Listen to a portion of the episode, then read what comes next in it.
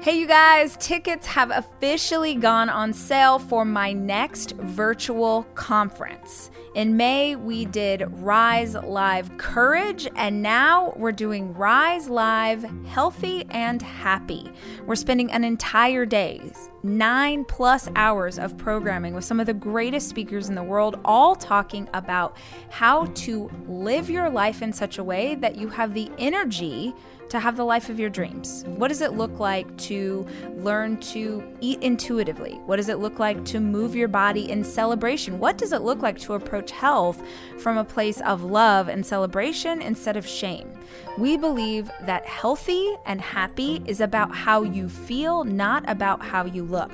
So I am joined by incredible people like Jay Shetty and Stacy Flowers, Kelly LeVeque, Dave Hollis. Trent Shelton motivating the crap out of you, me talking about inspiration. And if you've ever been to a Rise conference before, you better believe you're also going to hear from Beans and Chris. is going to be a day of fun and energy and so empowering.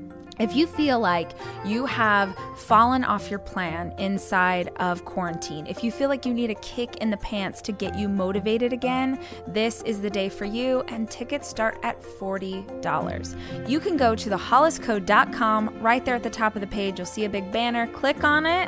Let's hang out. Let's get fired up together. In today's interview, I thought we would switch it up a little bit. I got so excited listening to everyone tell me their stories on season one, I thought that I would tell you my own. So I invited my very best friend, Amanda Pittman, who is also one of the most inquisitive people I've ever met, to turn the tables. There, we're basically, this is supposed to be a podcast interview whereby um, it, the idea for the, uh, I say this every single episode, but the idea for the podcast was um, I wanted to interview women who are crushing it in business and talk to them about what they are doing in business, not talk to them about work life balance. Because right. I feel like everything that exists in the business space in podcasting, they interview women and then they ask them sort of quote unquote women questions instead of just yep. asking like business questions. So, yep. um, I assume that you have questions for me, and I'm sure that we will go off on all kinds of tangents. I told Allison yep. on purpose, producer Allison, I said, don't give me the questions in advance. Let's make this real.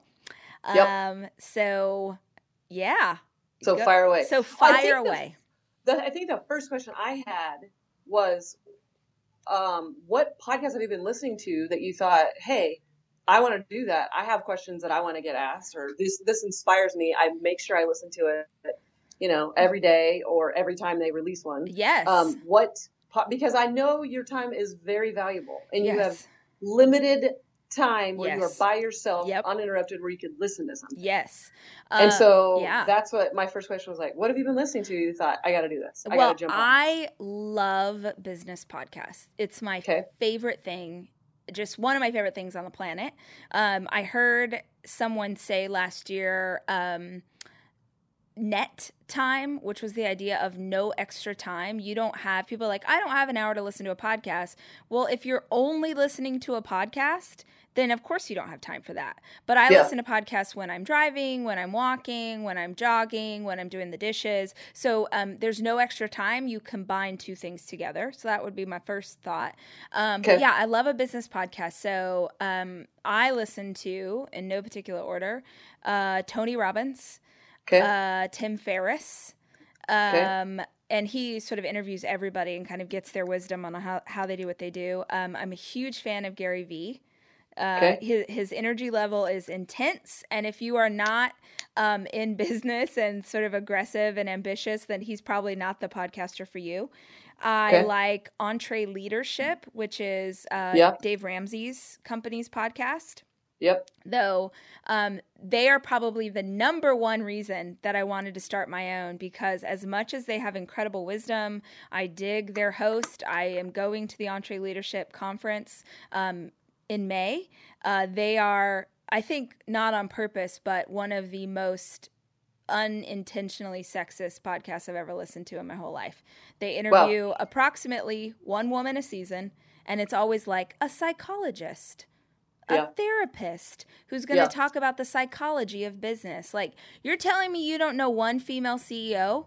Are you kidding? Oh, it makes me Yeah. so angry. I, I once actually sent a sort of angry letter to their host, and he did not respond to me because because too many times he would ask he'd be interviewing someone and he'd ask okay let's say that you're going to go sit down eh, let's talk to those people who are going to go sit down with the job interview and they're sitting down with the hiring manager and he's going to ask them this that and the other thing. Or let's say you're going to go talk to the boss and he says it's always a male protagonist in their stories. It does not even occur to them that a woman could be a manager or a boss or an entrepreneur.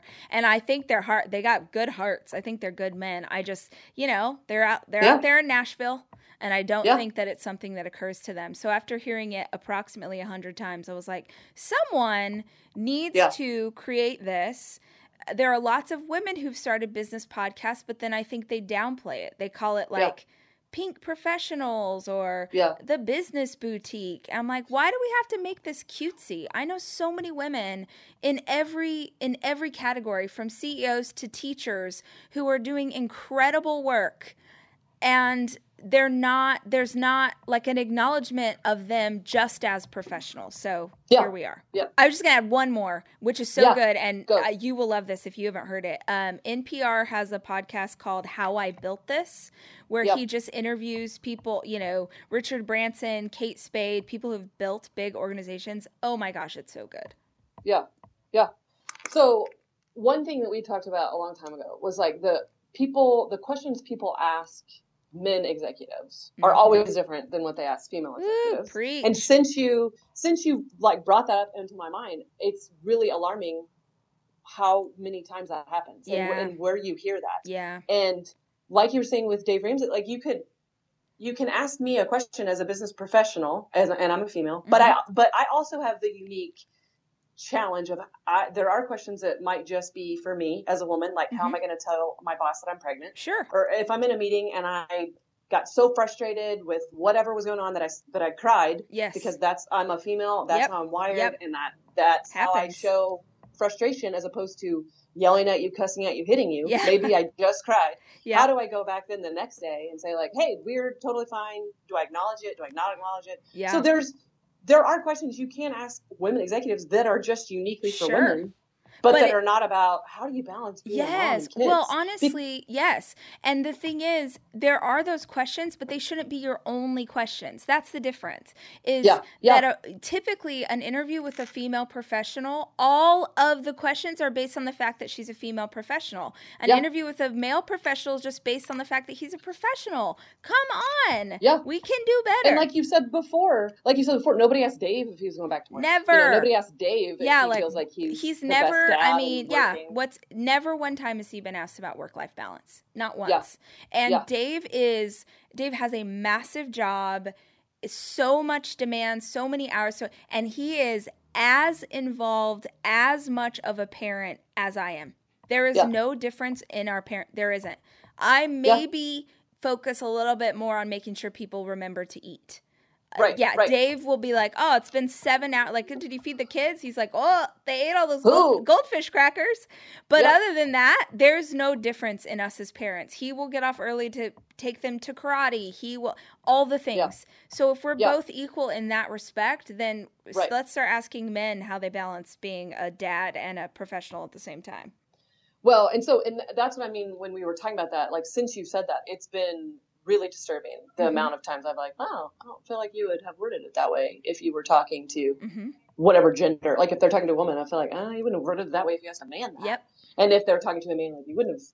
You never ask that same question to your female counterparts. Okay, if I'm gonna list out Tony Robbins, Tim Ferriss, Gary Vee, Entree Leadership, um, NPR, what is the what's like if I've no if I'm already addicted to some podcasts or Mhm. if I have a limited amount of time, besides yours, Mhm. what other one should I listen to?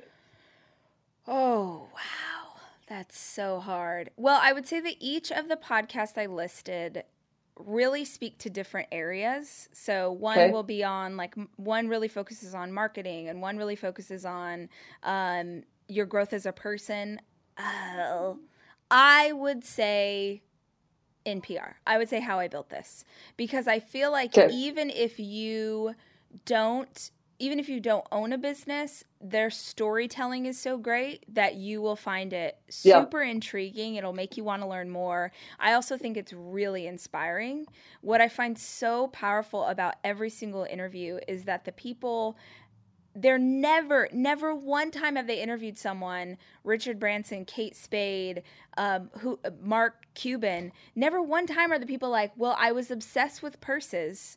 And so I decided to make a purse company. Or it's Yeah. never like, oh, well, I really wanted, like, I loved records, so I decided to make Virgin Records. It's that they wanted to be in business and they found a space in the market that had not been filled and they built a company around that. I find that so inspiring that you're an entrepreneur because you love the idea of building a business, not because you're obsessed with the idea of um, something in particular. I just I find Yeah. that so inspiring. Yeah. Well, uh, there was a really good Tim Ferriss one where he was interviewing Brene Brown about all Mm. kinds of things. Yeah. But that's when he made that connection of like entrepreneurs are like um, the servant minded, like they want to serve Yep. an underserved population Yes. in any kind of capacity. Yes. And they can go and they can go, hey, you know what's not happening here? yeah. Okay, I'm going to serve that. I'm going to find that.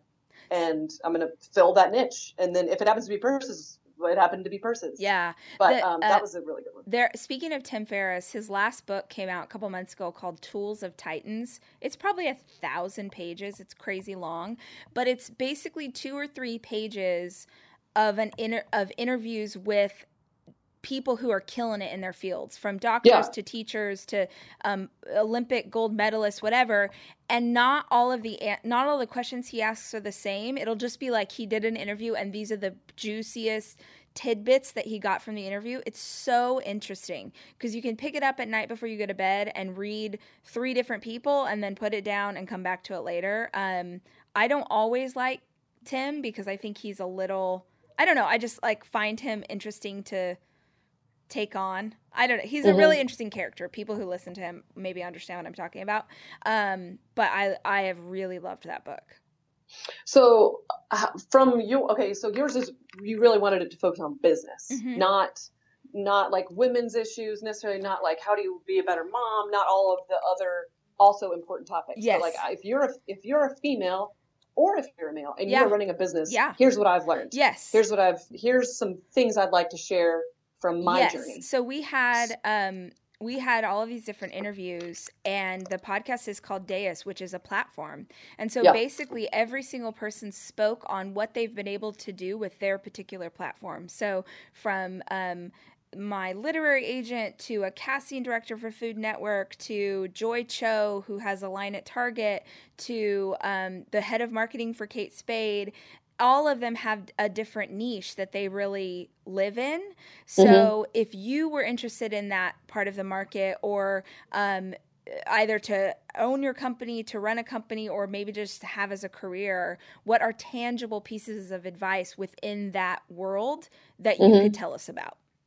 And what are and like you in Universal? Yeah, you Yeah. might be the director of marketing, but there's something universal you've learned. Totally. So, what are some things that you hope people would get from your podcast? What are some things you hope people would walk away with and be like, "This is what I picked up today when I listened." Well, ultimately, I think you become who you surround yourself with. Mhm. And I think that if you, depending on where you live in the world, and you don't have access to exemplars in your field, you don't have access to these really inspiring women, you may not know that that's a possibility for you. Yeah. Um, so I really wanted to give space to these professional women who are crushing it to to inspire you, and that you would know that there are people out there even if you don't work with them who are confident in what they are doing who have who believe in hard work who have learned to network who have learned to build a career or a business and you can do that too because if you can't see it how do you know that you can achieve it Mhm. um, so yeah so i think that was my biggest thing was i just wanted exposure to a broader audience that that so many women and I hope men um, haven't seen before. Yeah. Okay. So, what is the number one piece of advice that you would give someone who is trying to start their own business or who wants to start their own business or who's in the very beginning of it and it's like, I don't know if I can do this? What would be the Oh, yeah. and I know that's like, oh, I have several, you know, everyone, Yeah. and I know you have several, but like, Yeah. what's one that just like rolls off the tongue? It's like, hey, this is above all, do this. I think what pops into my head is uh, you know, I've said it a million times and I even find myself still today, however many years, over a decade in business and I still find myself making this mistake is follow the signs of life. What are people actually responding to? What do people actually care about? Um, over Okay. and over again, you'll listen to different business CEOs or entrepreneurs talk about the fact that, like, we built this company that made circles, but people kept asking us for squares. And when we started making squares, all of a sudden business exploded. Um, Hmm. We get really set in our head about what maybe what worked two years ago or what we think our business is going to be and we don't pay any attention to what people are actually asking for a Yeah, or business- responding to. yes Yeah, a business yeah. needs customers a business needs money so pay attention to what actually works and do that thing and do it well. I mean, I could we could do 5 hours of me just saying like this is the stuff I screwed up on and I Yeah. wish that I could do better. But Yeah. um a great example of this that even manifests itself today in what we do here at Chic Media is what worked on social media 2 years ago, a year ago, 6 months ago does not work now. Yeah. So, 2 years ago, if I had put up a recipe on our Facebook page, 5,000 people an hour would follow that link and go read the recipe on the site. And the reality is, not only do people not want a recipe because they have seen there it's so saturated, they know Yeah. they can go over to Pinterest and get it, but they don't even really want to see food on our Facebook page anymore. And so for so long, um, we keep trying to make that thing that used to work. We keep trying to make it work and it doesn't. Meanwhile, there's 10 things over here that we know hands down every time this is going to knock it out of the park. It's idiotic to keep trying to fit the the square peg into the round hole. You have Yeah. to listen to your audience. It's the only way you're going to see growth. So say that part again. It's follow the life. Follow where Follow the the signs of life.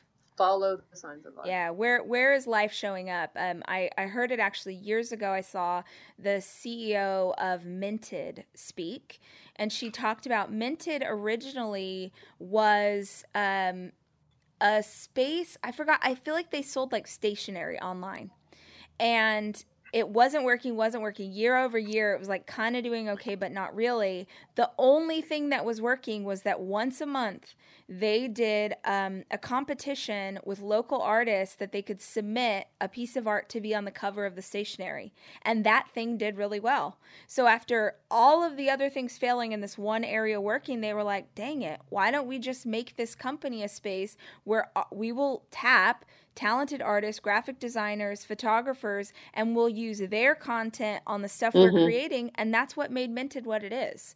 They had to follow the signs of life. That's awesome. And that in my brain, what I jump to is like whenever you're introducing an entrepreneur that's been successful, whenever I'm introducing you, I'm thinking it's like, well, what does she do? And it's like, well, she started this, this, this, went to this. Like it, it's all kinds of things because successful entrepreneurs have followed Yep. Like the next right thing. Yep. Or the next, they didn't maybe at the beginning know they were following the signs Yep. of life or what the next thing was, but they they instinctually knew. Yep.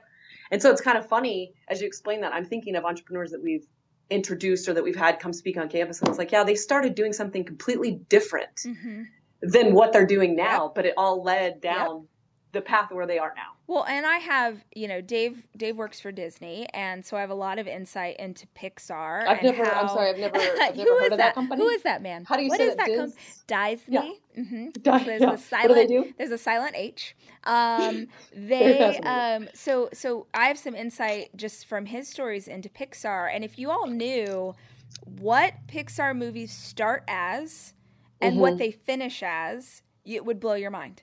Yeah. What they are in the original pitch meeting, and the second meeting, and the third meeting, and the fourth, and I right now I'm thinking of a great story about Up and what Up was when the movie started versus what it came out as. I don't know that I'm allowed to tell. I don't know if I'm allowed to tell the story, so I won't. Uh-oh.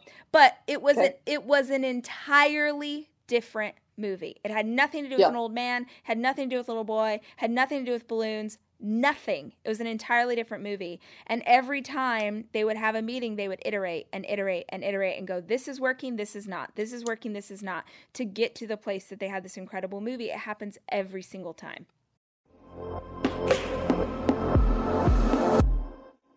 Hey, y'all, if you are looking for something to complement the foods that you are already eating to bless your body, I want to make sure you know about Sakara's Clean Boutique.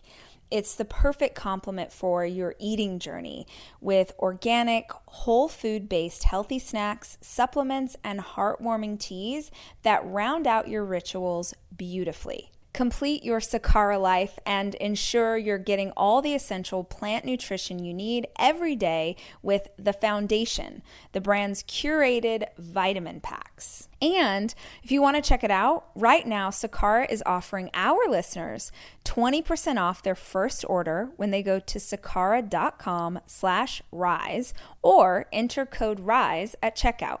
That's Sakara, S-A-K-A-R-A dot com slash rise to get 20% off your first order. Sakara.com slash rise.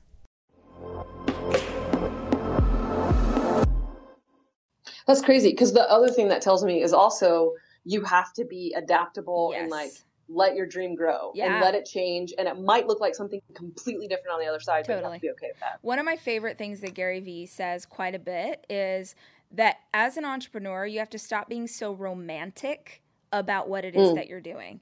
That you get really set in your ways about, well, we're a company. I am a company. I have a website that was founded, truly founded on food and recipes. And in mm-hmm. 2017, that's just not what people respond to as much anymore. Now, I can be really romantic about the fact that that's how we started. I can keep trying to push that down your throat, or I can mm. go, gosh, what they're really responding to is me talking about my own life and motivation and what does it look like to be a working mom of four kids and how do I. Re-? That's what they're responding to. So I can mm-hmm. keep trying to push food because that's what we did, or I can pivot because they're pivoting and mm-hmm. growing and changing. I need to follow the signs of life and stop being so romantic.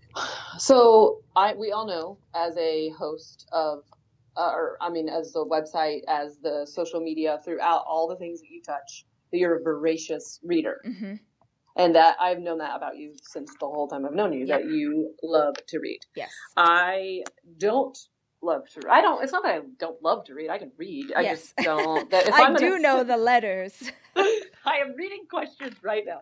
Um, as I, I mean, I can, I can read, but that isn't always the first thing I would turn to hmm if I were to have the time. You will pick up a book anytime, all the time. Yep. You want to get lost in it, love it, be alone, hide in your bathroom, Yes. all that. Yep. So, and I know you've read a kabillion, hmm but what is, what is one book, maybe two? Let's do two Okay. that have helped you the most as you have formed and built your company. Yes. Ooh, gosh, narrowing it down is so hard for me. Well, the You're not gonna hurt thing- anyone's Yes, feelings. the first one that pops into my head, and I'm sure I've talked about it this season, um, is Big Magic by Liz Gilbert. Yeah. Um, Yeah. Just an incredible book on what it means to be a creative and the idea that we are all creative in some no matter what it is that you do we all have a creative bone in our body and that there is power in um, being able to express that like somewhere along the way the book talks a lot about when you're a little maybe you like to dance or ice skate or you did gymnastics or you like to sing or you played clarinet and somewhere along the way it it was expressed to you that you were not the best in this. You're not going to make a career out of playing clarinet or piano or jazz dance so why do you do that thing? I mean that's kind of how Yeah. we are as humans. We think if we can't turn this into the next biggest thing why on earth would i keep playing Right. piano when the reality Certainly is not because I enjoy it. yeah, it made you happy. You Yeah. enjoyed it. You liked to do. Who cares if you sucked? Who cares if Yeah. you were awkward or whatever? That we kind of like strip ourselves of being creative because we think it doesn't matter in the grand scheme of life, and that it actually does matter quite a bit. Um, Yeah. I think that Okay. book was really powerful because I have an interesting. I'm sure I'm not the only one, but I have. I am a CEO and I run a company, but I am also a creative. And how do you balance yeah. those two things? So I dug that book for that reason that it kind of spoke do you to. keep that like next to you and like have you like dog-eared pages that you when you need to be reminded or encouraged that you will pick it back up and like go back to it i will do rereads so okay. when enough time goes by that I will um, that I've sort of forgotten or gosh I need to be inspired again, I'll do a reread. Yeah. Um, okay. And and that is something that you'll hear a lot of people. Um, Tony Robbins is really big on this. Is like the training never stops and yeah, and yeah. listening to some listening to a podcast one time or reading something one time it's not really going to stick you have to kind of keep revisiting that stuff now if you lived in a world where you had a business mentor who was so awesome you got to meet with them once a week and and she inspired you in all of these ways well maybe you wouldn't need to keep listening to a podcast because you have access to it in real life but most of us don't so yeah. those books and those po- podcasts are the things that i reach for again and again um, okay, so Big Magic. What's Big the Magic. what would be the second one? What makes the second top two? Oh gosh, I I I, I want to say something different because I've talked about it so much. Um, and I feel like they should give me a dollar for every sale of a book called Shoe Dog, which is the story. Is that about Phil Knight? It sure is. Actually, okay. you would probably love it. I know, I know. But as much as you love sports and how they develop their partnerships and all of those things, I, I feel like you would really dig it. It is yeah. beautifully written because you find out at the end of the book that he wrote it. He went back to school as like a 75 year old man and took English classes and creative writing classes in order to write this book. It is beautiful. It is my favorite book of all time. It beats out every vampire romance I've ever read, which is saying Whoa. a lot. I know. Whoa. I know. Um, Whoa. It is a love letter to his company. And okay. I feel like it's something that only other entrepreneurs can really understand how beautiful this story is. Um, but what I find so inspiring is that they barely survived for 15 years. I mean, Nike was making $14 million a year and still everybody who worked there made like $5. Like they yeah. barely could afford to survive. And he didn't yeah. really have money until they went public. And I just I find that so inspiring that he would keep he would keep it so scrappy and so small because he had the vision of what it could be. Um, for me personally, that is so inspiring. I've talked about this a little bit, um, but I haven't taken a salary in four years. Every yeah. single dollar that I make every book sale, every ticket to an event, every single dollar that I make, I invest back in this company. So for yeah. four years, I mean, imagine like I'm so blessed that we don't need my salary. We can live off of Dave's. Um, but imagine, like, you know, Amanda, you know how hard yeah. I work, how many hours I work, yeah. how much I'm to not see one penny of that for yourself because I believe so strongly in where we are going and what we are doing. And if yeah. I don't take a salary, that's another person that I can hire at my company to help build this dream. So Shoe Dog for me was so inspiring and and listening to something like how I built this is so inspiring because I hear that I am not alone in this belief that you'll keep being scrappy and you'll keep being the underdog because that is going to lead to something greater in the long term. Got to stay hungry. Yep on that note, also, I know, you know, you're a voracious reader and you're also always, you know that you don't know everything mm-hmm. and you mm-hmm. know that you can always learn something more and you can, you know, you, you're not above asking questions and going, Hey, wait, what? Mm-hmm. So to that end, do you attend conferences? Do you do continuing education? Yes. Do you take classes? Do you, you know, actively seek out? We know you went to the Tony Robbins or oh, some, if you yes. follow, if you follow Rachel on social. You know, they she took her whole team yep. to a Tony Robbins thing. Yep. So besides stuff like that, yes. Do you go? What what conferences do you go to? What I, classes do you girl, take? Girl, I would go once a month if I had the budget and the time. Going to a conference, I I adore it um, a business conference conference specifically yeah. um, because even the ones that I've been to where I'm like, what's happening? There's always a nugget of wisdom. There's yeah. always um, a chance to meet other people who are doing what you're doing, to feel inspired. Um, I went to yeah, we went to Tony in November. Um, one of the most profound, life changing things I've ever done. I do not say that lightly so incredible. Um, like you cried. Oh, Like you were- cried. We laughed. We, like, it was life changing. I am actually Yeah. for Christmas. I got tickets for Dave to go. Um, so he and I are going in July, same exact conference in July in New York. I'm taking him because it was so important and powerful. I really want him to be able to experience it. And the honest to God truth was, he could have gone, but he was like, I don't get what this is. Like, I don't know who this guy. I don't. I'm not. No. But he, we came back, and not just me, but the whole team. He saw how changed everyone was from the experience, and he was like, "Holy crap, I got to do this." Um, yeah. so we're going to Tony again in July. I'm going. I'm actually really excited. I'm going to the EntreLeadership Conference in May. It, I think it's in Orlando, which which Whoa. is not my dream to go to Orlando, basically, um, for any reason. Uh, but I, it's it's Simon Sinek who I love, um, Dave Ramsey who I love, like just a lot of speakers that I'm really excited to hear some wisdom. Again, I look at the lineup and there's 10 speakers and one is a woman and one is a person of color. I'm not even kidding you. It's eight white Yep. guys. And I'm Yep. like, "Come on. Yep. There you if you're seek out diversity. This is terrible." But other You don't than have to look that hard. yeah, You I'm have to look that yeah. I'm super excited. Um, I need to be better about going to conferences that are specifically in my uh, market. Like, I need to go to social media stuff and new media stuff, and but it's honestly, Why? I just feel like I like people all the time will say to me, they'll be like, "Oh, you know, we're working with Joe Smith."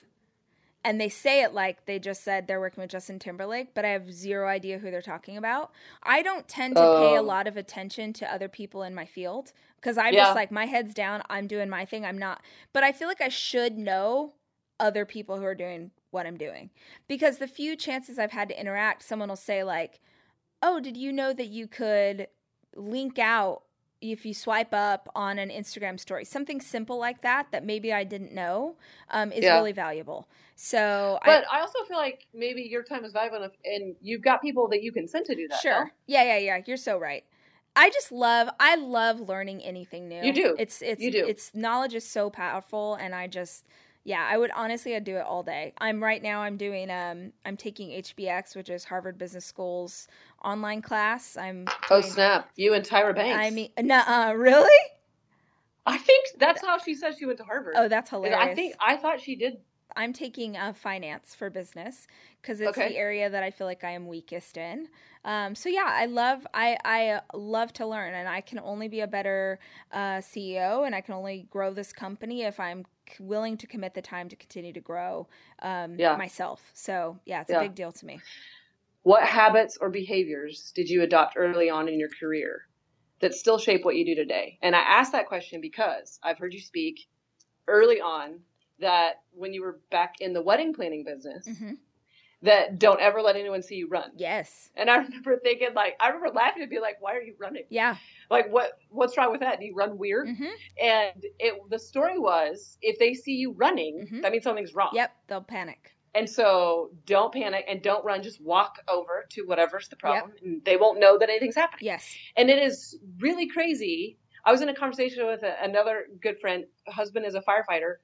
Firefighters don't run hmm to the emergency because that makes you think so, that it's bad. Yep. Something's wrong. They walk to the fire. They walk to Yep. the car accident.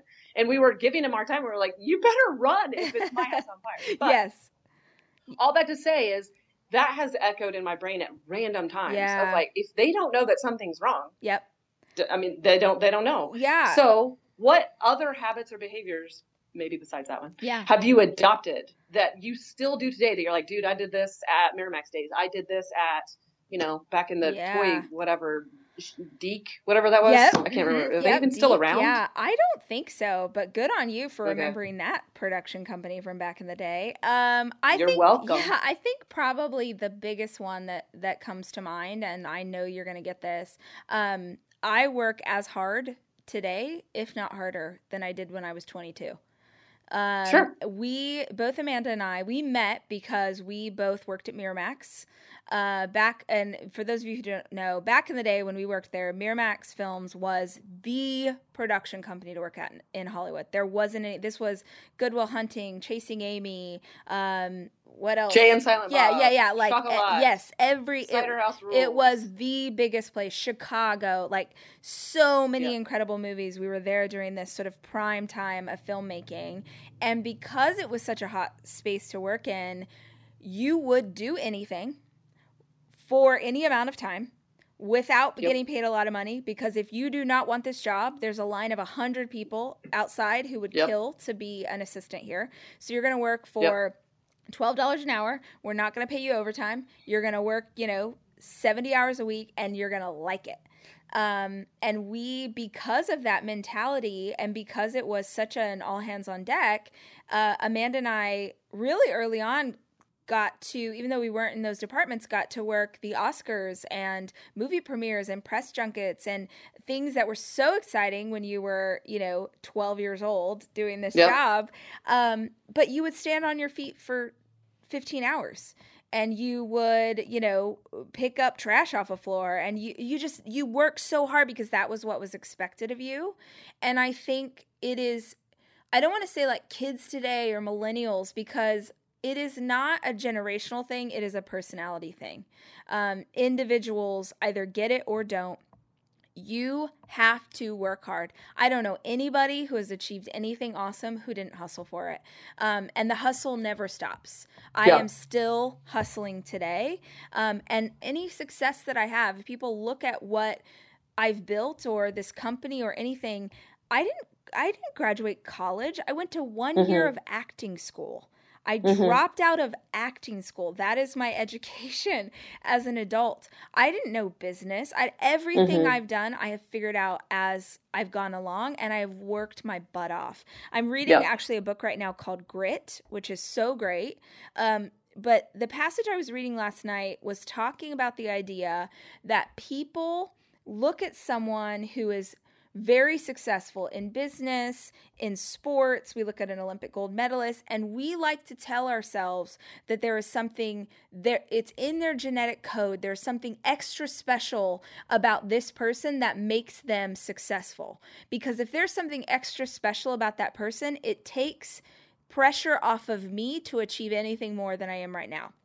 Because And it makes sense. We're like, oh, of course. Yeah, yeah, course yeah. He's a, yeah. Yeah. He was wired that way. Yeah, a he's wired because if if you're honest with yourself and you tell yourself, yes, Michael Phelps maybe has a body that physically makes him uh, capable of being an Olympic gold medalist swimmer, but he also trained his tail off every Mhm. single day for years and years and years. And if you acknowledge the fact that in order to be great, successful, better, bigger, bolder, whatever, you're going to have to work at it, well, then that challenges you where you are today. And people don't want to Yeah. be challenged. So they'd rather But- just believe that it's magic. Yeah. Um, and you or you that happened to you. Something happened to you that allowed this to happen. Yes. Like you didn't go make it happen. Yes, of course. Um, I mean, I would love for a habit or a behavior to be work ethic. yes. But I think you're born with that. yeah. I do think you were born with a freakish work ethic. Sure, that's real. And a freakish hustle. that's real. That's real. What is there a habit? Is there something you do every day? Is there a behavior that you saw in some executive Mm. and somebody that wasn't an executive, but you were that you knew were they were busting it still that you're like, I'm gonna do that every day. Is it I'm going to take five minutes and meditate? Is it I'm gonna I'm gonna be a voracious reader because I'm gonna know that I don't know everything. I'm gonna keep learning. Sure. What is there a habit that I could think about trying to start if I wanted to be an entrepreneur? This sounds so simple, but if I'm going to tell you the one thing that I truly do every day, it's a to do list. Every single morning when Yeah. I get up or when I sit down at my desk at the office, the first thing I do is write out a to do list for the day. And Yeah. that is the Bible and that is gold. And things don't matter except getting that crossed off because I think that people are a lot of times incredible about coming up with ideas, but not very good at actually producing the things that they've set out Yeah. to do or Yeah. achieving the things. People are like, I want to know how do I be more productive? You make yourself do the stuff even when you don't want to do it. This Right. is what's going to get me to the next step. I know that Right. if I want, you know, Walmart as a client, then I've got to keep reaching out to the contact that I have at Walmart until I finally get a call back. And so I'm going to keep putting that on my to-do list even though it sucks to be the person who is annoying the chick at Walmart. That's just a reality. So Yeah. it sounds so simple and so obvious, but a to-do list. And I carry that even into my personal life. So even on I don't do one on Sunday unless I'm meal prepping and then I've got my meal prep to-do list. But on Saturday morning, same thing. I and I will put everything on there from grocery shopping to making sure the kids do their chores to something fun like I'm going to take Sawyer on a lunch date like that's on the list because Yeah. that list tells me every day what my priorities are. Um, and I think sometimes entrepreneurs, in my experience anyway, can be um, somewhat ADD, Absolutely. In a good way, A hundred percent. You can chase every rabbit that, that comes across. 'cause You're like, oh, that's cool. Yes, oh, that's cool. That's so a great to be like, yes. that's I gotta focus. That's such a great insight because I could get on our Facebook page and look into insights and analytics and be like, why do we have so many followers in the Philippines? And I've lost three hours. So Yeah, if I don't yeah. make myself focus on that list, I I won't do it. And um, that's a good. I, this wasn't the question, but this just made me think. I have put um, my personal social media, the apps for my personal social media. You know how like when you're in an iPhone, you have to swipe over to get to the different apps you have. I have, Mm-hmm. I put them in the very last page. This is actually Hmm. something I heard from Marie Forleo, who's incredible. If you guys don't listen to her or watch Mm-hmm. her videos, she said like I I basically hide those personal apps from myself so that Hmm. if I want to go look at them, it is a conscious decision that I'm about to lose time that way. It's fine Mm-hmm. if it's like okay, I've done all this stuff. It's time to relax. I'm going to go you know mess around on Instagram, but make it a conscious decision, not a habit where you just automatically go into Facebook and start scrolling through it. Mm, good one. That's a good one. Okay. Um, is there any part of you? And I think I would. I think I feel like I know how you would answer this, but I want. I want other. I want to hear what you say. That you feel like you have to like mute or downplay so that you are successful in business, but like so that you, I don't know, so you don't offend anybody that you work with, or so that you don't come off as a, a version of yourself that you don't want to. Do you feel like there's a part that you're like, ah, I got to keep that part of Rachel in check Yes. Uh, to do well at this? Yeah. Um, this was a huge part about the Tony Robbins conference for me. This was a this was my biggest takeaway that I did not even know was a thing. Because I had built, this is like full honesty for listeners right now that I don't think I've ever said publicly. Because I had built a brand based on the idea of being um, a party planner, a mom, a wife, entertaining at home, in my head, there was a certain type of person who fit into that mold. And Yeah. like a Martha Stewart or whatever it was that I felt I needed to be. And because that's what people were very comfortable with, anytime that people got wind of the fact that I, like, people could not, like, grasp the idea that in order to produce this content, it meant I had a job. So if I said that I had a nanny or a babysitter, if I said that I was heading into the office, people online would freak out. They'd lash out at me. They'd be so ugly and mean, and it would hurt my feelings. And so I learned to not ever speak about the fact that I run a company. Um, and that kind of taught me to mute the business side of myself, not just publicly, but in my own life, uh, with my in laws, with my, it was like, I- would only talk about being a mom. I would only talk about being a wife, even though running this company is one of the greatest prides of my life. I'm so, I love what we do here. I'm so proud of what we've created. So to mute that part of myself, um, like I want to sound dramatic and say like it was slowly killing me. Um, but it definitely was. It made me feel guilty. It gave me anxiety. I felt like there was something wrong with who I really was. Um, down to the way I would dress, like truly down Mm. to what I would dress like when I knew there was going to be a photo of me online or when I was going to an event, like trying to live into this persona that public the public had of me. And Yeah. I finally realized that there like you can't you can't sort of be half a person. You need to live fully into who you are. And who I am is a mom of four babies and also a CEO. Yeah. Who I And you were You you were muting something that was giving you life. Yes, yes. The And thing that's my a, that's a one of my most favorite things about myself and the honest truth was when I finally embraced this part of myself, I became a better mom. I became a better wife because I wasn't fighting. There was like a guilt that I was experiencing as being a working mom, and then there was also like a um, a resentment towards uh, this is not who I really am, but I'm having to kind of be this thing. Yeah, you had to, and like you had to apologize for it all the time. Yeah, yeah. Are you comfortable sharing what you your biggest mistake has been in business that you? Oh gosh, that how, we might not I, know. How do I even choose? Um, because there's a deal with mistakes. If you don't learn from them, yeah, right. I mean, I think that, that's a failure. Oh man, this is going to sound harsh, and this is kind of only um, powerful for other managers, bosses, entrepreneurs. Um, I have been guilty of keeping people in a role long past the time they should be there, knowing that they should no longer be in that place, but um, not having the confidence to make that choice. Yeah. And to make that call. To make that call. And the thing is, if yeah. someone, and we, I would try everything. I would, with their mentorship and meetings, and they go to a conference and they take a class, you know, because obviously I love the people I work with and I don't want to have to lose them. But if someone's in the wrong role, it's not only bad for you and the company, it's bad for them. They're not able to live yeah. into their fullest potential. Um, oh gosh, I'm, I keep referencing Gary Vee, but he said something recently where he was like, people spend way too much time focusing on how to interview well, like how to interview a potential employee well and asking all the right questions, and way too little time knowing that it's it's right to fire them. Hmm. Like they obsess over hiring the right person, but they don't obsess over letting that person go when they know it's not right the reality is you're never really going to know how someone's going to do in a position until they're in the position and they're working and sometimes it just doesn't work and you mm-hmm. know dave said to me recently like man rachel you have you have let go of more people than like uh, it just, and it's the nature of having a small business and it's also the nature of being scrappy and knowing that we only have a certain budget for what we're doing here and if you're mm-hmm. in a mm-hmm. role and you're not doing it well that I'm I'm spending money on this role and I need it to be done correctly. So mm-hmm. um it sounds a little harsh, and I think it's something that only other people who've ever had to hire or fire understand.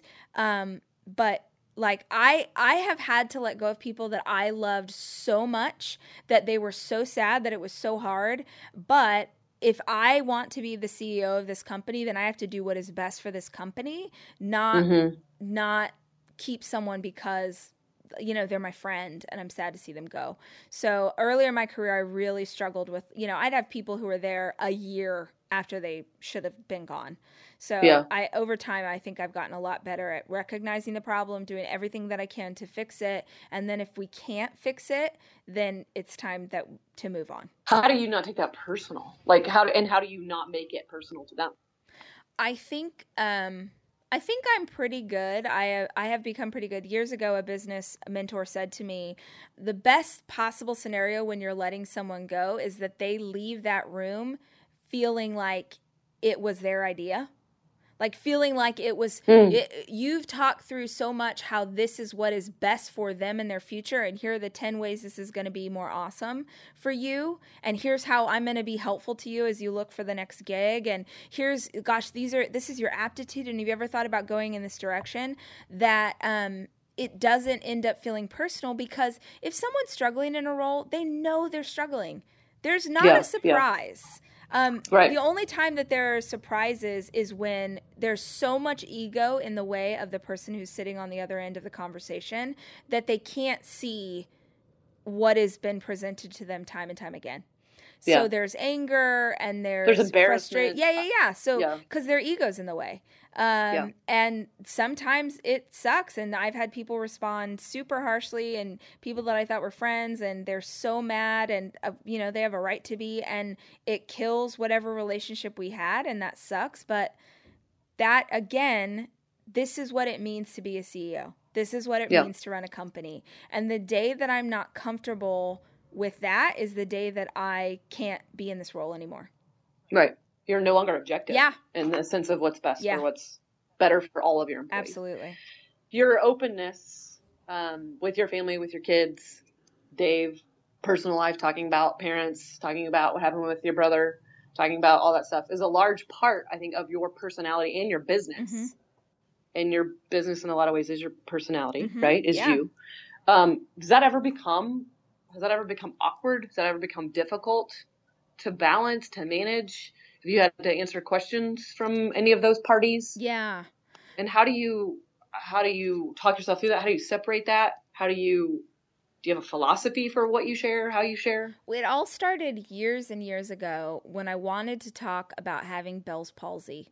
So I've yeah. had Bell's palsy three times. It's uh, facial paralysis. I get it on the left side of my face. Um, it's very painful. It looks, I mean, it looks like one half of your face melted. It, I mean, it, mm-hmm. it's pretty legit. You you have you're paralyzed. Yeah. Um, I wanted to talk about it because I thought, well, gosh, I can't be the only one who's ever experienced this. And in wanting to talk about it, I had a photo of myself I wanted to put online. And I was working with um, a publicist at the time. This was years ago. And they said, you have to take that down. You cannot put this photo online. Um, and then I think this was a, long before people were being you know, a lot more transparent about their lives. Everything was pretty, mm-hmm. pretty, pretty. You have mm-hmm. to take this photo down. And still to this day, I get so many emails from people who have Bell's palsy, who are struggling with it, who will send me the most beautiful notes thanking me for putting that up. The response was immediate. Um, so many people appreciative. I don't feel so alone. That was what that was a trigger for me because I realized, you know, um, C.S. Lewis says the most powerful words in the English language are "me too."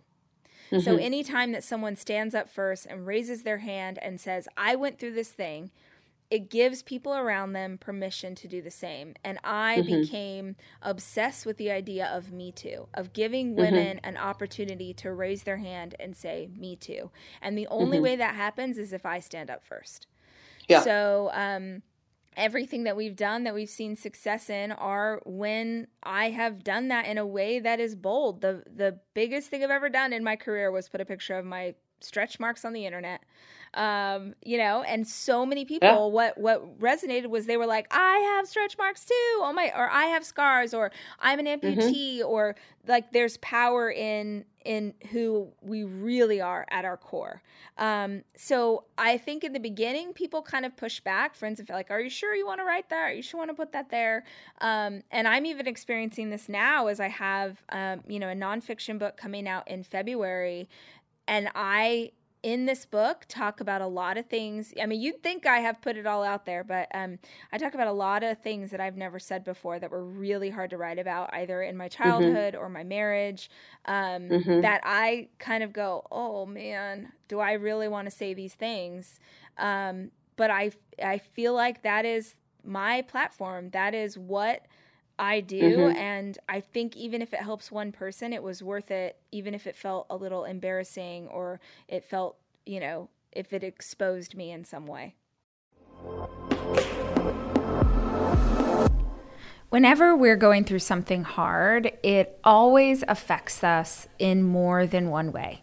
In the season that I've been in in my life, going through a difficult time has affected my sleep, I feel like I'm getting insomnia again that I haven't had in several years. And being able to talk that through with my therapist and kind of unpack why that anxiety is showing up at night or why my thoughts are racing or why I can't seem to shut my head off has been super helpful for me. And if you have considered seeing a therapist or talking to a counselor, it has never been easier to meet with someone virtually. If you are not familiar with BetterHelp, then I want to make sure that you hear about it from me. BetterHelp has counselors who specialize in everything you can imagine depression, stress, anxiety, anger, family conflicts, self esteem. Anything that you share is confidential, and the service is convenient and affordable. In fact, so many people have been using BetterHelp that they are recruiting additional counselors in all 50 states. I want you to start living a happier life today. And as a listener of my podcast, you get 10% off your first month by visiting betterhelp.com slash rise.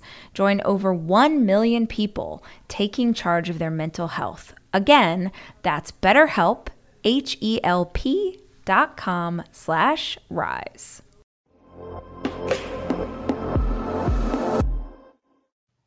Well, it's I think the keyword that keeps popping in my mind about about what you're doing and what you're building is just connection. Yeah. You're connecting with women. Yeah. You're connecting with other people who want to start and run their own business. Sure. You're connecting with moms. You're connecting with you're connecting people to each other. Mhm. You're connecting people with ways they can improve what they're doing Sure. and their lives. And to connect, you have to have vulnerability. Yeah. You have to say, "No, this is what happened to me. Yep. Has this ever happened to you? Yeah. Because this is crazy." Totally. Do you ever question how much you like vulnerability hangover i think is what Bre- Brené Brown calls it do you ever have like to talk yourself through like no that's going to be a good thing to share even though it feels really raw Well, part of me used to think that if I was going to share anything, I had to share everything. And so I get a Mm. lot of questions. Mm. People are constantly asking me just every everything, anything. And Yeah. I've realized this sounds dumb, but I've realized in the last 6 months I don't have to answer them. Um, Yeah. like I know when people are fishing, they'll ask me like, "Who watches your kids when you're at work?" Like just out of the blue, when there's no, we're not Yeah. talking about childcare or whatever. Who who watches the kids? And what I I know the angle there. I know that I'm going to reply and say that I have a nanny, and I know that that person person was looking for an opportunity to be ugly about the fact that I have childcare. Um, Mhm. So I have learned that it is not my job to answer every question that you Yeah. have. Um, Yeah. I am allowed to have boundaries. Uh, Yeah. I, I also think um, this is a really important thing for anybody who puts themselves in the public eye, or even I think women experience this in their everyday lives. But if you have a problem with me, if you get mad at me online, if you see something that I say that pisses you off, you're like, I'm never following Rachel Hollis again. That used to devastate me Yeah. until I realized that you are not mad at me. You are mad at a persona of me. You are mad at who I am in your own mind. You are Yeah. mad at who you thought I was based on my Facebook page. You don't know me personally. And if you don't know me personally, then you're not mad at me. And if you're not mad at me, then it I can't like it, I cannot let that bother me. If I cared deeply about everybody's opinion of me who follows me online, it would cripple me. I could not do this work. And I would miss the opportunity to speak to those people who have Bell's palsy, to talk to the mom with stretch marks, to talk to the women on live stream at 6 a.m. every morning on Facebook who are crying over the loss of a spouse or um, Mhm. being infertile. I would miss those opportunities because I was so bogged down in the handful of people over here who don't like me. Um, Mhm. And there's a quote that's like, you can be the juiciest, most delicious, perfect peach in the whole world, and there will still be people who don't like peaches. That's Mhm, not mhm. my, that's not, I cannot worry about that. So, um, I, learning to build a thicker skin about um, what it really means when someone doesn't like me online uh, is, it has been an incredibly powerful, freeing thing for me Mhm. to be able to share without fear of, of repercussions. yeah that's hard and i know that hasn't come quickly No. that that you know No. that has taken time Yep. and that's taken people talking you through Yes. that as well Yep. speaking wisdom into Yep. your life about that Absolutely. So I work as part of a team that is trying to launch entrepreneurs, college students, Mhm. people in the community. At, on the same side of that, or on the other side of that coin, though, is like a, is a philanthropy part. Mhm. So the place I work is entrepreneurship and philanthropy. Mhm. The idea that you're going to do amazing, awesome things for you know business wise, but there's also a philanthropy part, a Mhm. giving back part. Yeah. Since I've known you, and since I've known you and Dave, which is now going, we're going on 17 years. You're welcome. I'll send you Wow. anniversary present. Most generous people, hands down. Hmm. Cannot. I don't know anyone that can compete You're with sweet. how generous you and Dave are with with anything, money, house, time, resources, everything. And I'm not going to go down all the list because some of it is personal for people that are perhaps listening. But do you have a philosophy for philanthropy. Do you have something that from the beginning you were like, hey, yep. do you have a philosophy that you either guides you in your company or that you and Dave have ascribed to together that's like, this is what we're going to do, not only from a financial standpoint, but like, how do you, what is that philosophy? And then how are you cultivating that in the people that you work with mm-hmm. or in your family? Yeah. Or both?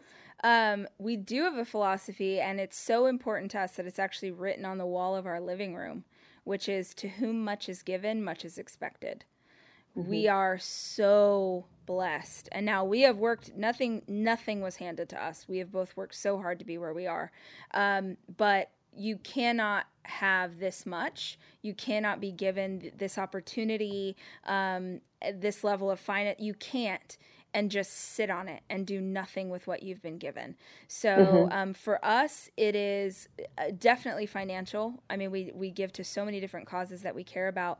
But what is actually even more powerful than financial is when we're giving our time because yeah. it doesn't matter who you are what everybody knows time is scarce time is the biggest thing you've got kids and a life and friends and all of these things so um, it's really important to us to not just be donors but to also do things with our hands to do mm-hmm. hands-on hands on to see it in real life. Um, you know, getting to go to Ethiopia last summer with Jen um, and Help One mm-hmm. Now was an opportunity to see what the program was actually doing there on the ground. Uh, we've done a lot of work. Homelessness is a is something that's really close to both Dave and I. Um, we do a lot of work with our local homeless community, and there are things. It's important to say too. There is a seasonality to this because mm. um, you know uh, a year ago no more than that let's say a year and a half ago two years ago we used to once a month we would make a dinner for um, mm-hmm. a homeless group in our in our community and our entire family would go once a month we'd sit down to dinner with 30 different homeless families and we had made the food and we ate together and it was important for not just us but for our children to have those connections and to understand that this community are just like you. These are people just like us.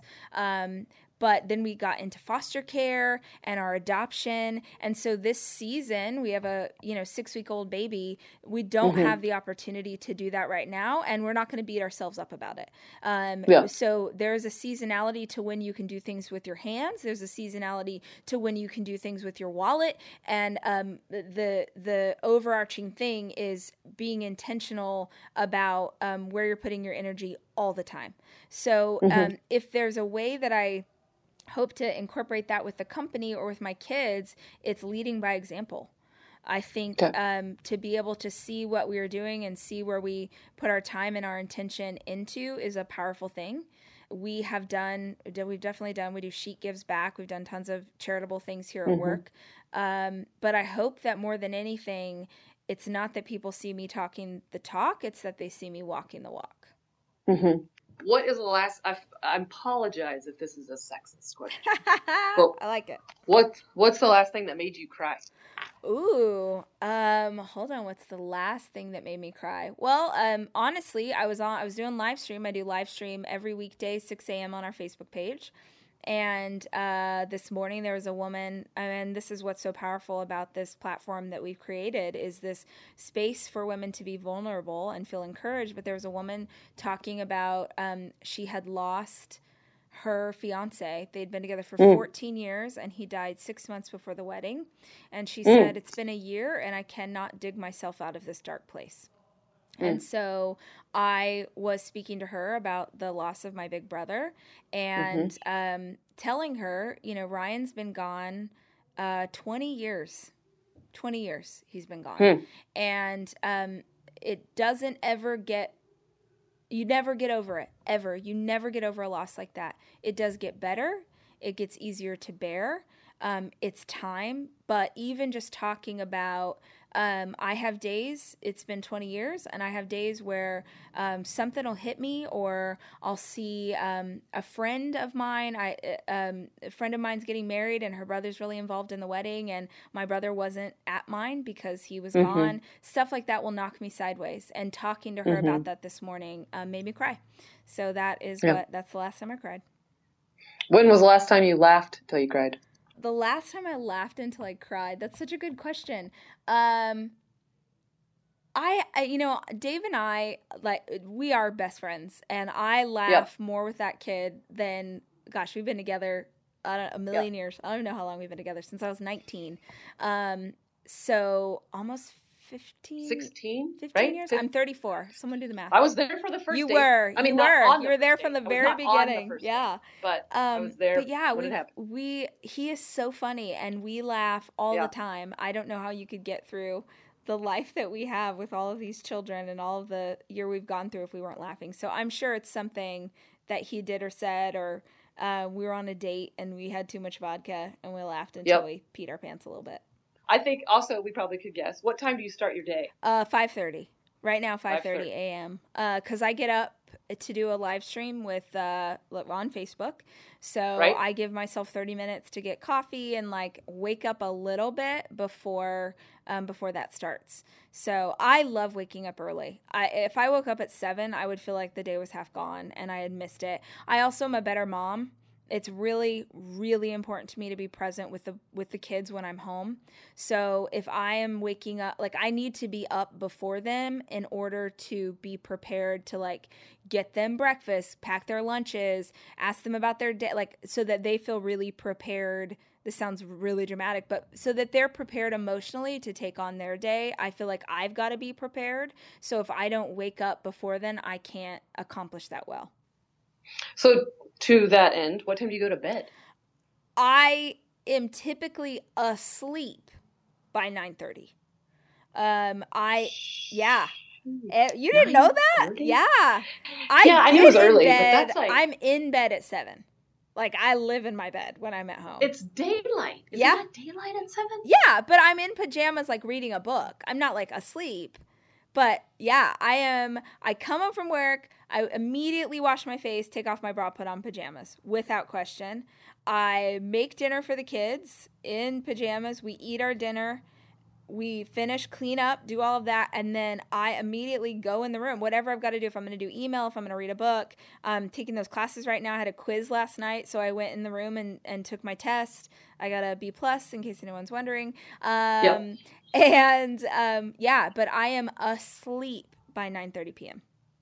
what is your go-to coffee order yes. Um, day in day out, I'm going americano with some cinnamon. Yep. That's just like zero calories, or maybe there's calories. There's like 12 calories. Um, so, but if it's if I'm indulging, if it's like the holidays, and I get um. I want one of those sugary lattes, just delicious, where it's like 400 calories for a small cup of coffee. That's my dream. But Yeah. I also want to fit into my pants. So, that's right Yep. um what is your workout routine and how often do you do it Well, it's a great time to talk about it now because I am I. For those listening who don't know, uh, we adopted uh, our daughter recently, and during the last two months of her mom's pregnancy and the first few weeks of her life, the stress and anxiety of that process after years of trying to adopt and it not working meant that I um, I gained 10 pounds, um, eating everything that I could get my hands on and not working out at all, um, which is not like me. Uh, the eating is like me, but the not working out is not like that. I don't, I normally work out. Anyway, Yeah. so in the last few weeks, um, I have been really focusing on getting back. Um, and because I'm really focusing on getting back, I am working out in some capacity seven days a week. Not like hardcore at the gym, but it could even just be like today. I'm not going to get to go to the gym, and I walk to work, which is two. It's two miles. Um, it- What? Yeah, I know. I'm pretty proud of myself, peeps. I know. Um, I know where you live and I know where you work. Yeah, thank you, thank you for that. Um, but so I'll try and sneak in things like that just to make sure I'm moving. Um, but I do two times a week with a trainer at a gym because uh, she kicks my butt, and I would never push myself that hard.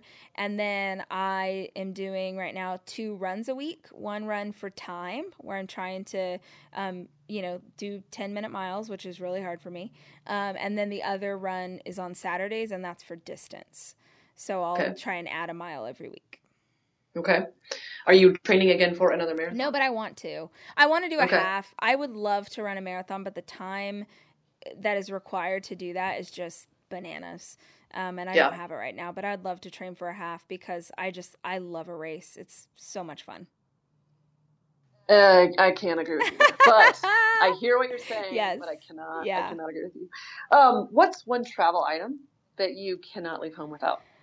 Oh, I asked this to everybody and I haven't thought Yeah. about what mine is. I guess I would say um, I've had the same Tumi backpack for five years. I carry it as my purse every day and I carry it as my travel buddy. Um, I like a backpack over a purse because I, A, I like all the different compartments. I like that it's on Okay. my back, so I don't have to worry about like it hurting my shoulder, like digging in. I just, it's so durable. Um, I Yeah, can't imagine. I always see these pictures of like fashion grammars, and they've got like that really cute, you know, what that um, Louis Vuitton tote Yeah. that everyone has. Yeah. I'm like, maybe I need that tote, but I'm like, no, that's gonna hurt my shoulder. I I Yeah. need, I like my backpack. Yeah. Yeah. So Your backpack's legit. That's Thank legit. you. And my, honestly, it looks so. I I can't recommend the brand enough. They're expensive. Like you got to sell a kidney or one of your children to be able to afford it. But it lasts forever. And if like the stitching rips or something happens, you send it back and they'll fix it, or they give you the newest model of that thing. So Backpack. highly recommend it. All right. So we kind of talked about this at the beginning because I I asked you how to pronounce Yes. the podcast name, Yes. DAIS, right? DAIS, you got it, girl. Which is a platform Yep. from which you are speaking. Yep. If you are at a public event, if you are having a press conference, Mm-hmm. If you are having a just speaking, Yep. a speaking engagement. Yep. Um, what would you say is your platform Yes. or cause that you wish you could express to women you see in business to say um, you're missing the mark and I wish I could tell you what I know now. So what would you say is your platform or cause Yep. that you're shouting yes. from the rooftops? Yes, I came up with this question because I actually know the answer and have known it for a while, and I'm so glad that I finally get to say what my DAIS topic is. Um, Okay. It is that you and you alone are in control of your life. Yep. Uh, so many women are waiting for a partner, a man, a woman, a diet, a job, a boss, a parent, a sister, whatever, to help make their life better. They think that if they find the quick fix or they find the right route or if they do whatever, that that's what's going to be that what finally gets them to where they want to go.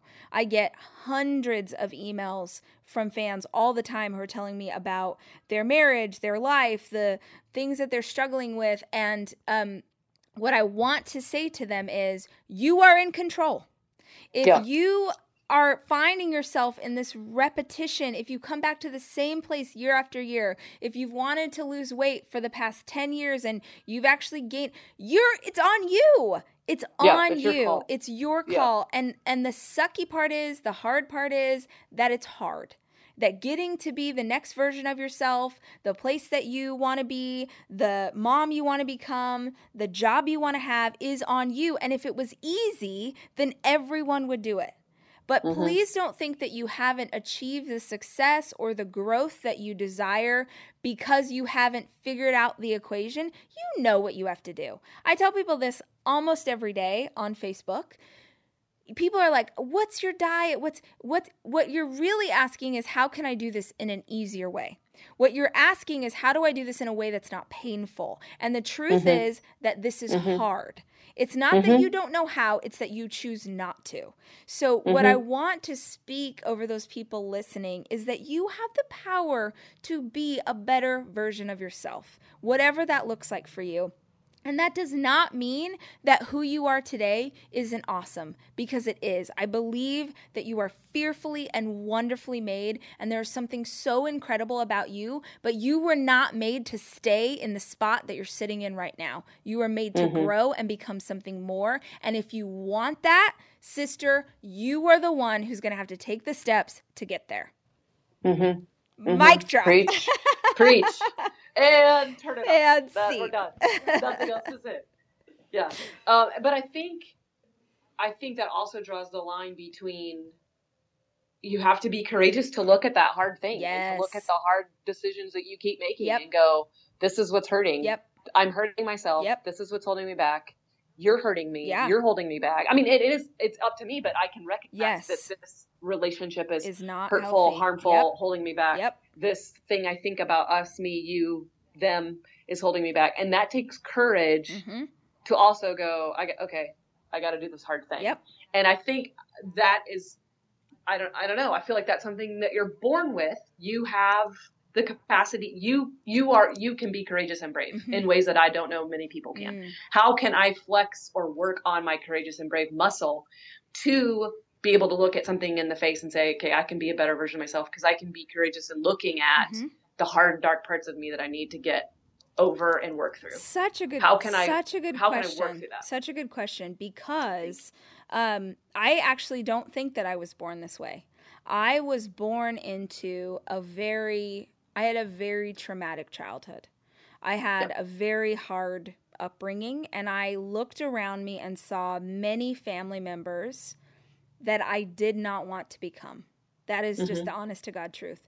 So, from a Mhm. very early age, like childhood, I already knew I do not want this for my life.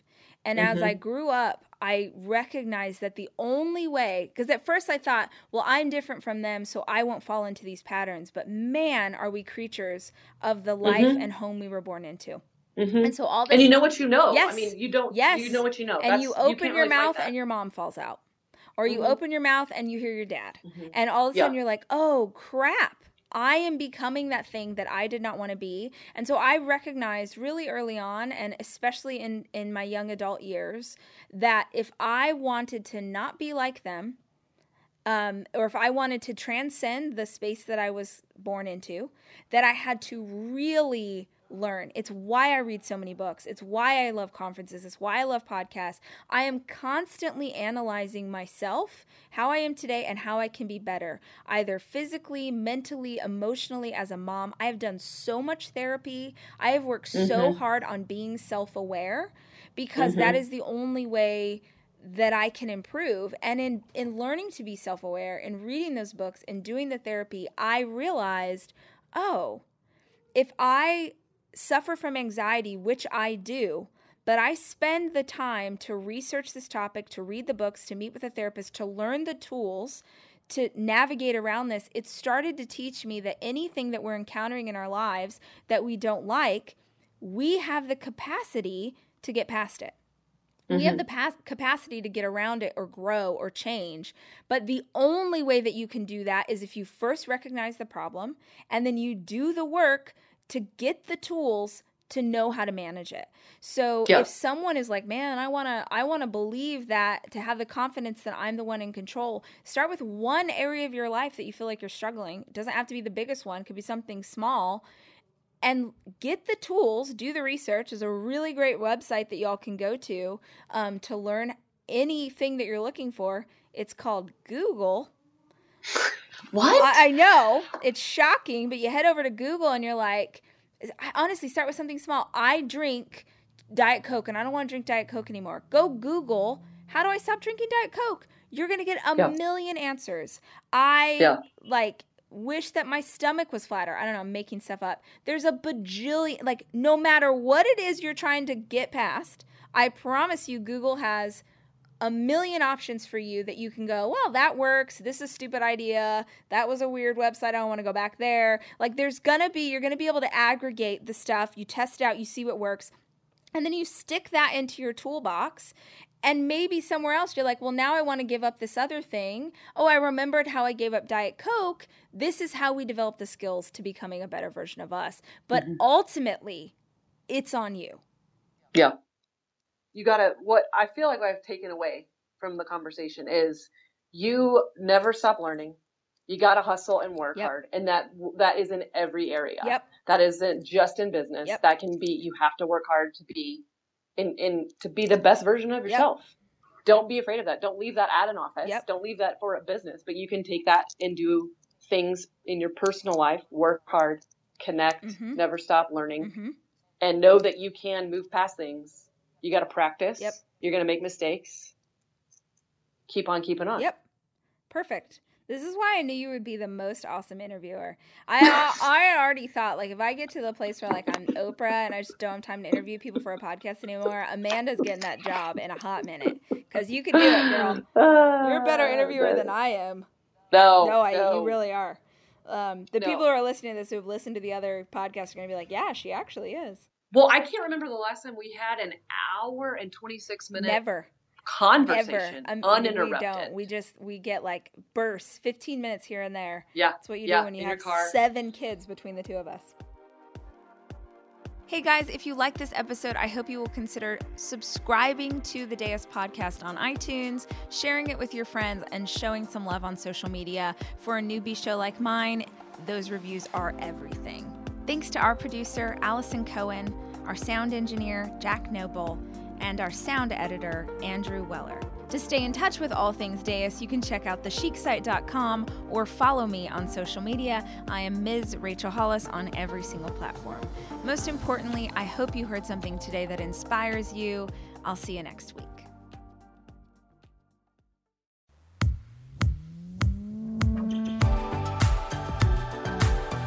So, this week I announced my next book. It's called Didn't See That Coming. It's all about how you put your life back together after your world falls apart.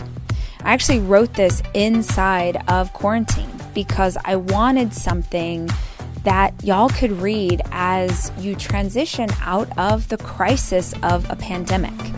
And then inside of writing it, my world fell apart. And this is a story of how you keep on going.